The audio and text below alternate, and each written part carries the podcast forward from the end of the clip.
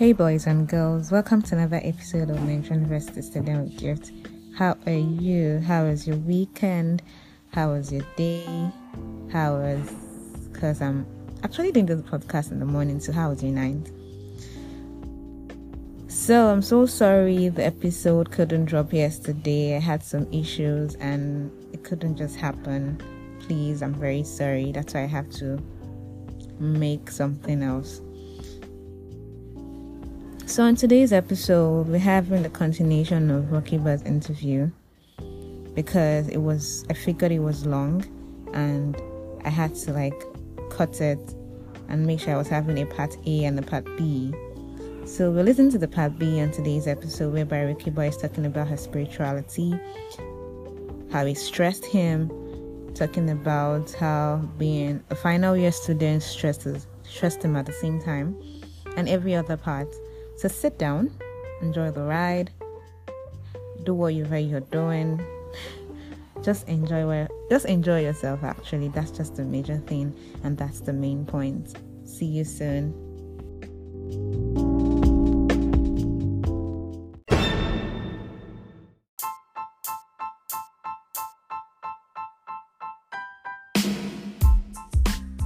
Then I said spirituality. Spiritually, you need to talk about that. Spiritually. He's a Muslim, so you have to talk about that. I'm Muslim, man. People misinterpreted my spirituality when I came to school. People thought I didn't used to move around and take handshakes from people because of my religion, but I didn't do that because I didn't understand what it meant. So when I was in first year, whenever girls offer anything more than a handshake to me, it was something to run from. I was like, ish, yay! So I run from them. I think at the point, one of my classmates asked my cousin that came to school to visit them if I was important. She asked it plainly in front of me. It was very embarrassing, but it's something to look back on and laugh. So I had to start understanding that some things are not the way it seemed in my head, So I had to leave a lot of things off my mind so I can have good conversation with people and all.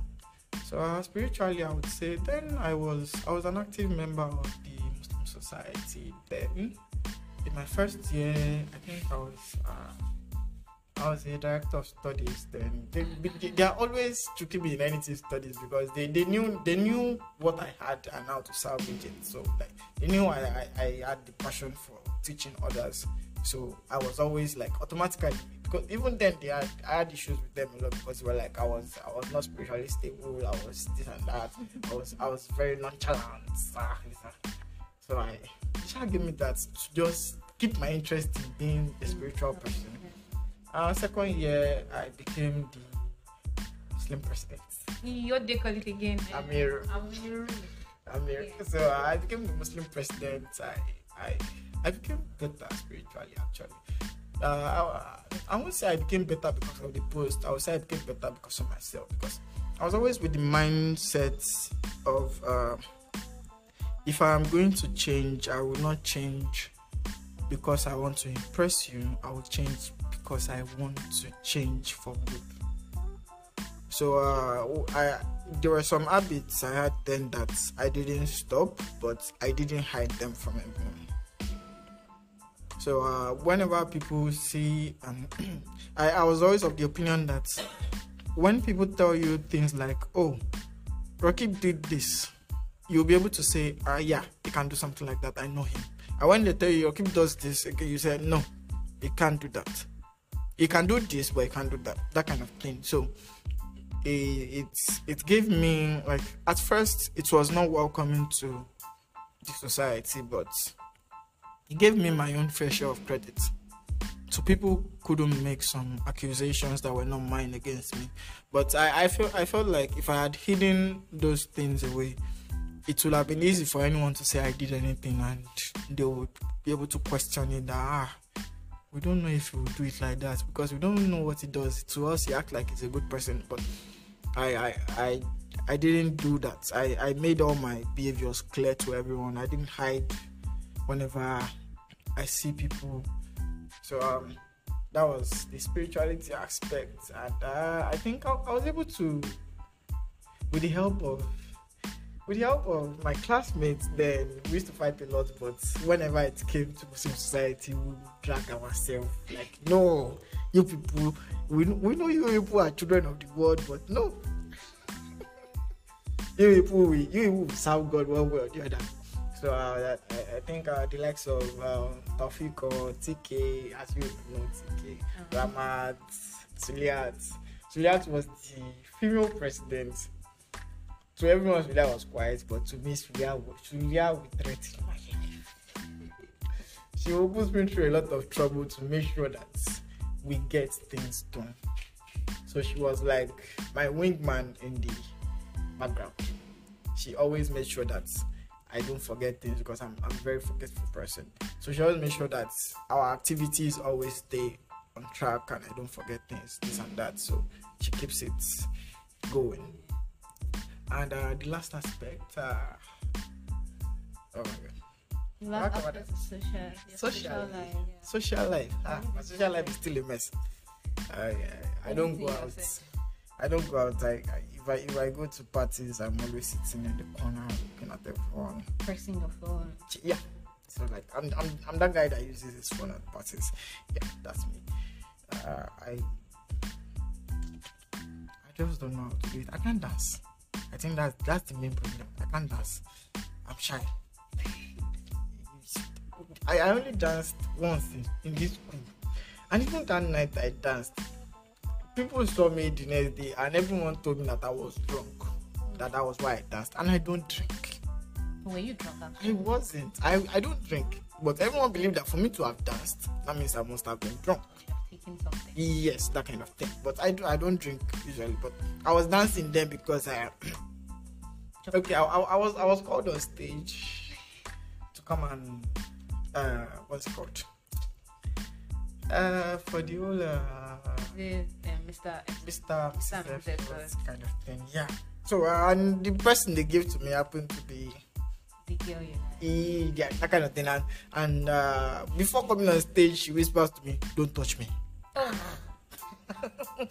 They were like, okay, even coming on stage alone is enough for me to panic as a shy person. Then you telling me, don't touch me. And the entire activity is based on the fact that, okay, we have to do a kind of walkway, couple dance, this and that.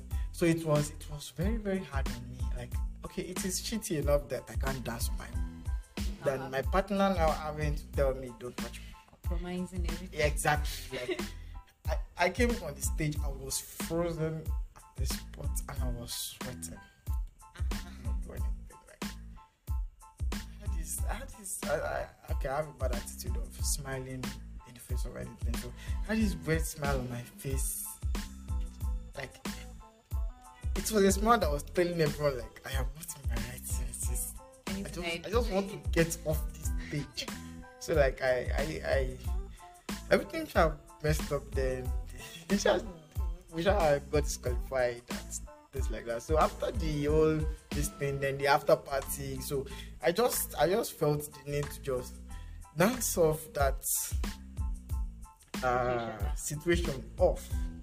So I don't go inside or go sit in the corner and brood over it. So I had to get it off me. Dance. So I danced and oh Lord. And the point I danced. Like I didn't know I could dance that much. And the funny thing was I was on corporate. I did not go in to change my clothes into something danceable, and I was dancing until I was tired. I was dancing until morning. I was there till morning. Yes. Like I was there, like I was dancing a lot. So that was the only time I danced in school. That was in time. So apart from that, social events I don't go. Okay, there was one social event. I and some friends knocked off school. I don't think I'm supposed to say this on podcast. We snuck off school during exams to go for someone's wedding. The funny thing was, the wedding was an uncle to one, not even the director. One of my friends had known the person, and the wedding was somewhere far, like I think it was after Sunday or somewhere. Like we went on a Friday evening, we came back Sunday or so. Yeah. We came back Sunday. So it was nobody knew where we went, and we came back to write the exam on Monday. You guys came back Monday morning. We came back Sunday. Oh. We had not read anything to write the exam on Monday. Nobody knew where we went. But everybody passed. Some people flopped. We did not flop. God did not punish us in that way. We did not flop.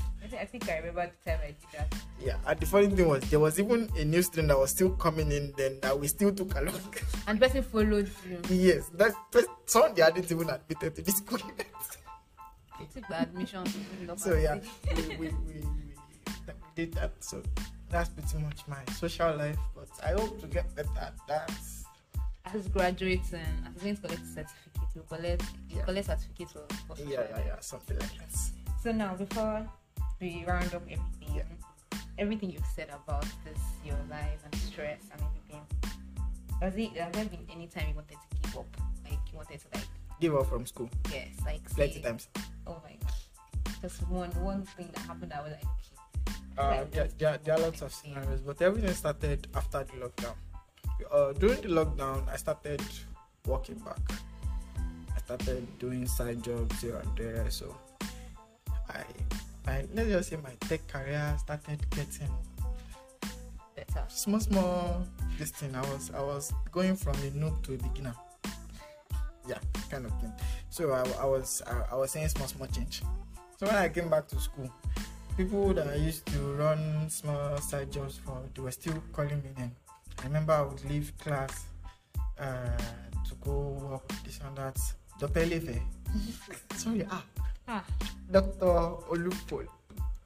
Olaouye. Dr. Olaouye's class. But the class was a stretch. It was a stretch of, I think, 1 p.m. to 5 p.m. So I come in 1 p.m., I would write my attendance for the first class, and I would sneak out of class. I think I used to take an excuse to go buy something or eat or something. I would sneak out of class, then I would go run print jobs. Then I'll buy food when I'm coming and enter that class around 4. Alright, second attendance. I still don't know. It was in his exam, I was discovering new topics. A day to the exam, I was just hearing from someone that we had a PDF that was about 1,000 pages long. Me books. And that's just one out of 21 pages. Just tell me I'm going to fail that kind of thing. But at least I had a C in this course, I think. Yeah, I had a C. So it was not what I should have gotten, but that is a consequence of me wanting to give up. So during the exam also, I got another job offer. That was the job offer I was talking about, the 150k job. So nobody knew I collected that kind of money inside the hostel. Nobody knew. But the money that came, I gave people out of it. They did not know where the money come from. I gave the money touch you, just didn't know. Yes, I did not tell anyone where the money was. But if you recall, there was a period I was just doing stuff for people. I would just dash you stuff. I think that's just me. If I have, I give. That's just me. I don't know how to hold things to myself alone. So then also, I was very tempted not to write my exam. I was very, very tempted. Because you had that money. Because I wanted to finish that job and just move on. So you the job was higher than that, but that was what I was paid up front. So that means if I finished, I was going to get the balance. Yeah. Wow. So you see where the motivation to not write exam came from. So yeah, I was willing to not write my exams. Then I think so after the exam, after seeing what that did to me, I stopped taking jobs for a while. I went into my call it 6 months of solitude and depression with the fire. I cannot account for that 6 months. I don't know what I did. I don't know what happened. I was indoors in school. I go through for 6 months. People didn't realize I was indoors for about 3 months until they started seeing me again. So I was indoors a lot. So I stopped. I lost a lot of my jobs during that phase. I don't know why. I just had this big wave of hopelessness and stuff like that. Like, I think I was very worried about what had happened then with my school and work, and how I am going to mess up a lot of things if I don't call myself back to order, kind of thing. So I flunked everything. I was just thankful I finished the exam then. If not, school I also flunked. So that happened, and so posting started around the time I just wanted to, okay, let me go look for the posting started. I sent out applications, and my first week of posting, I got a job interview. I left like no go. I went for posting, and at posting I got some kind of attitudes that made me think of, oh, did I make a mistake of not going for the job instead? Sometimes you work in some places and you don't feel happy about where you work. Yeah, that's the kind of thing that happened. And I think it was more of a training on my part. So I kind of put up with some of it, like, oh, this is more like my punishment for a lot of things I've done, so that. When it got to my neck, I changed it. I changed it. A lot of people used to say I was rebellious during that period, so most of my supervisors said I was rebellious, but it was just me demanding for some bit of consistency as a student. You get because you know we're Nigerians, and we tend not to be cautious of when we're crossing the line with other people. Especially when they are juniors to us, we tend not to realize that we're crossing the line. So like I kind of spoke out because I felt small, I felt intimidated.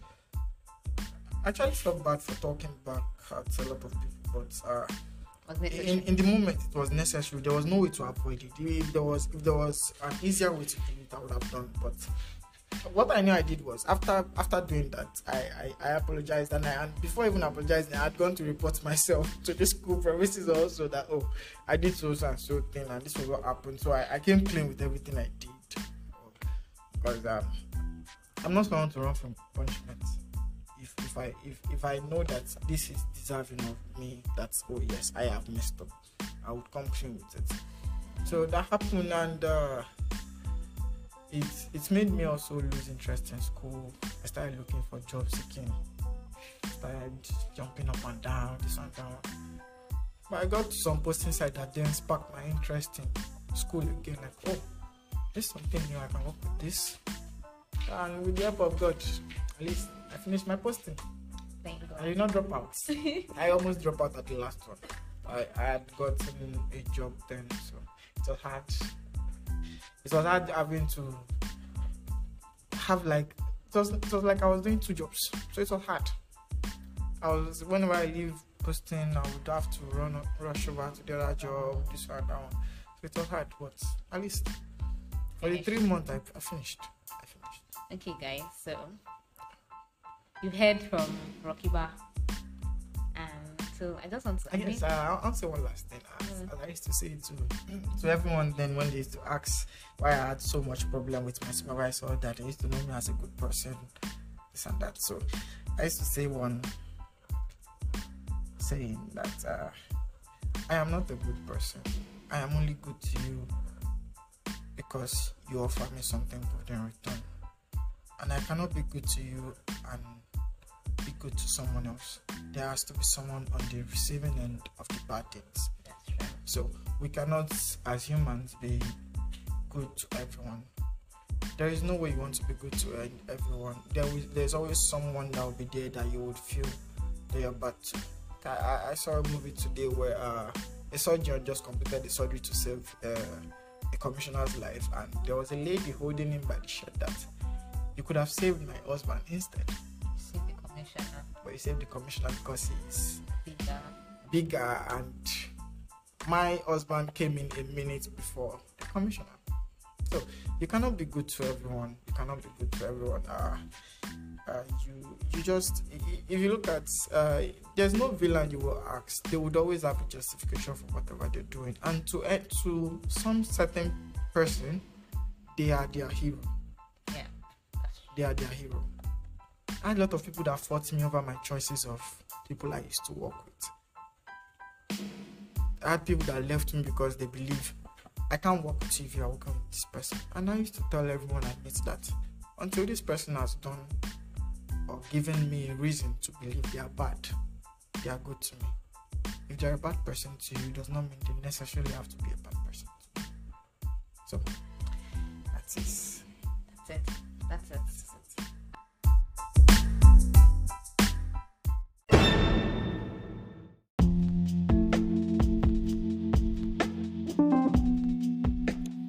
P.S. I'm very sorry about the background noise that was going on at some point, and might still be going on at some point. I'm doing this podcast early. I'm doing this recording in the morning, very early in the morning, and everybody's hustling, bustling, trying to get ready for classes, trying to get ready for work, trying to get ready for other things, doing their thing, and I'm also doing my thing here.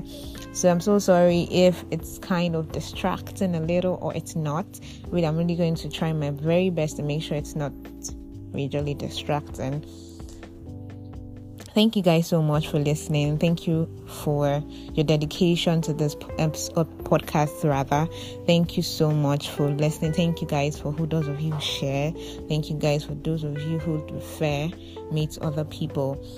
And thank you for... I want to also thank the person I interviewed for even talking, because I felt I really understood his... Like, he really spoke... Like, he spoke so well, like very, very well. And many people would not even pour out their mind when talking like this. And this really made me happy, because I was able to like flow through what he was saying. And at a point, I was just, okay, I think I got something, and put it in my own way, in my own life. As also a semi-finalist. How do you call it? How right now? Thank you guys. That's the major thing for listening to this podcast.